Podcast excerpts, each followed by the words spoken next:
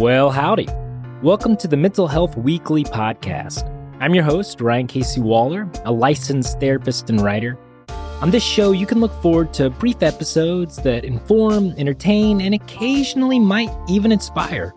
The goal is for you to know or feel or try something that makes your experience of being alive a little more alive. I tell all of my clients in therapy what I want most for them is to be the happiest, healthiest, and safest version of themselves. I want the same for you and for me. So, with that, let's get to today's episode.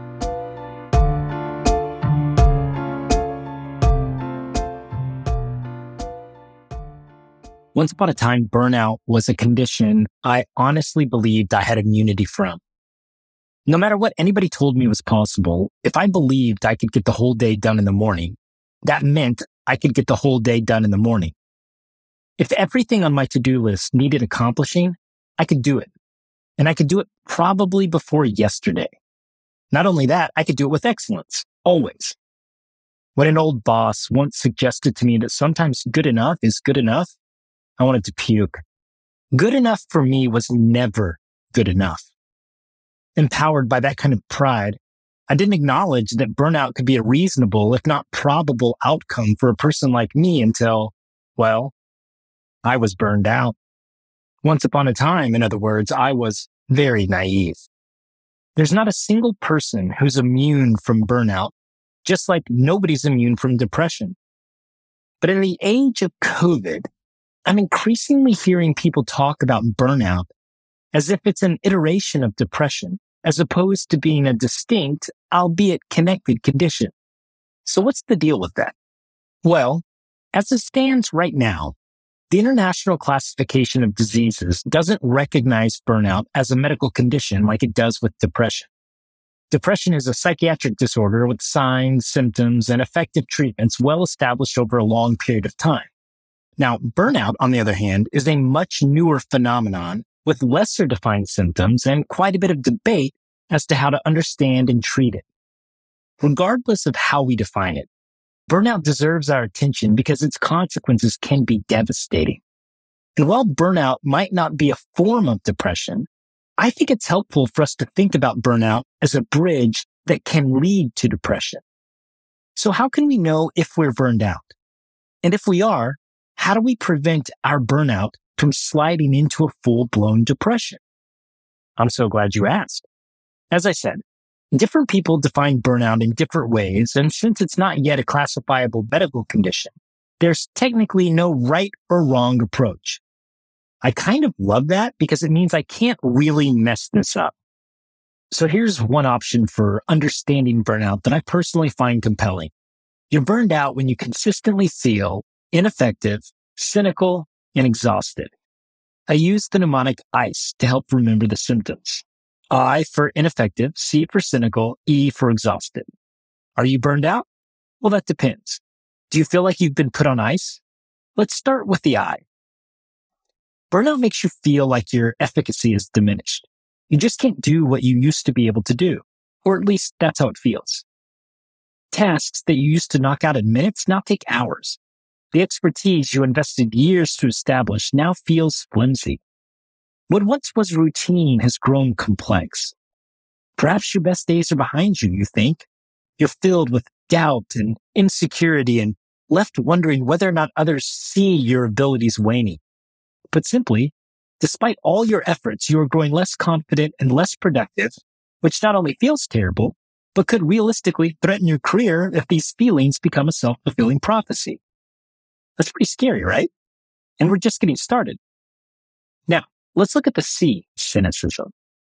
It's normal every now and again to take a critical viewpoint of one's own work, employer, mission, and even identity. Skepticism can be quite healthy and productive.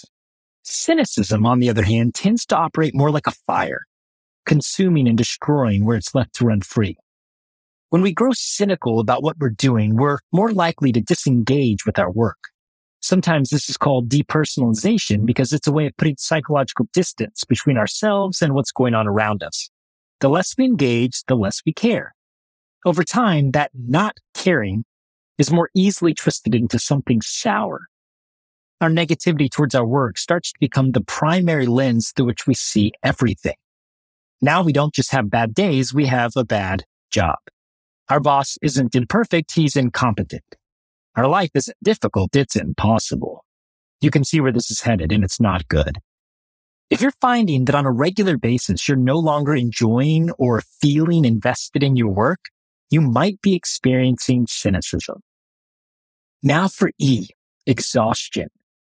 Writing in the Harvard Business Review, Monique Valcour says, exhaustion is the central symptom of burnout, consisting of profound physical, cognitive, and emotional fatigue that undermines people's ability to work effectively and feel positive about what they're doing.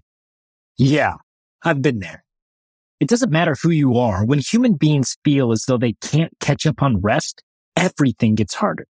And since we have managed to find ourselves living in a world where most of our jobs seem to require we remain plugged in on some level 24 7, it's pretty damn hard to ever fully unplug, take a load off and actually recharge.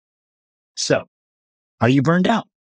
Take a survey of your life and ask to what degree you feel ineffective, cynical, and exhausted. Let's assume now that you are burned out.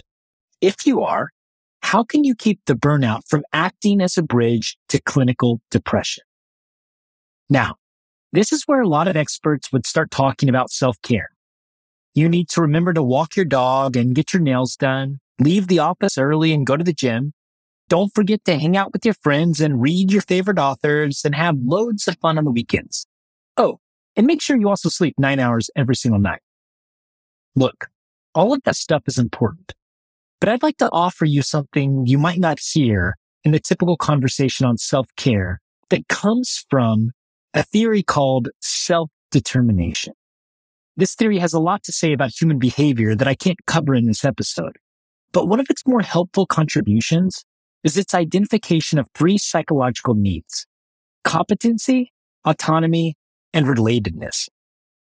The mnemonic I use here is CAR, C-A-R, Self-determination theory suggests that humans have a fundamental need to feel competent or effective at what we do.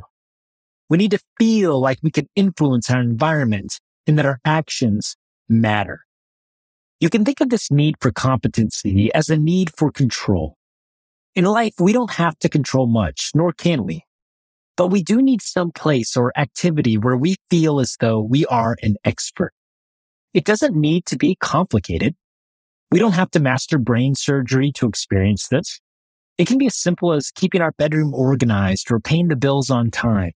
Maybe checking the mail regularly or maintaining basic hygiene will do the trick. We also have a need for autonomy or self-direction. This is the A. We don't like to feel coerced into action. In life, there will always be times when we must do things we don't want to do, but for the most part, we function better if we feel like we are choosing the life we're living. This need for autonomy is something that drives us to be independent and self-sufficient. It's healthy. We want to be able to make our own decisions and chart our own course of life.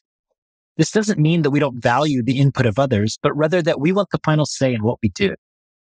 Lastly, the R.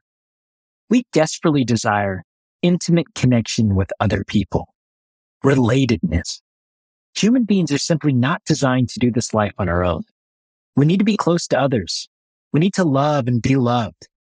When we aren't, we suffer. Loneliness is its own kind of plague, and the pandemic has brought this fact into the wide open for everyone to see. This is why even in the darkest of times, we must find ways to connect with others. We have got to reach out and touch someone figuratively, if not literally. Come on now. We must let others know that we are there for them and that we care about them and that we want to help however we can. Because in the end, human connection is all that we really have. I've heard it said that all of us are just walking each other home. And I think that's right. Okay. Time for a quick review. How do we know we're approaching burnout or that we've already arrived?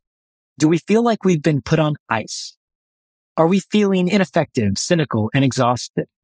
If so, Time to get in a car and go someplace else. Competency, autonomy, and relatedness.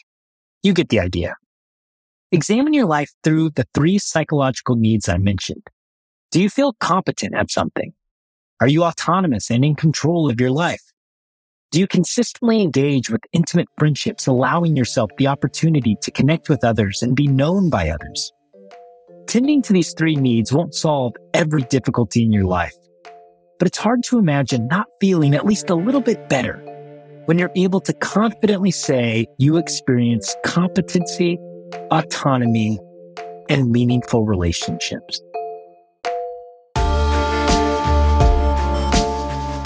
Thank you so much for listening to today's episode. I hope it was time well spent.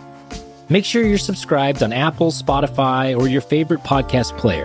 And come find me online on Instagram at Ryan Casey Waller or my website, ryancaseywaller.com. See you next week. Until then, may the path you're walking be filled with curiosity, peace, and love.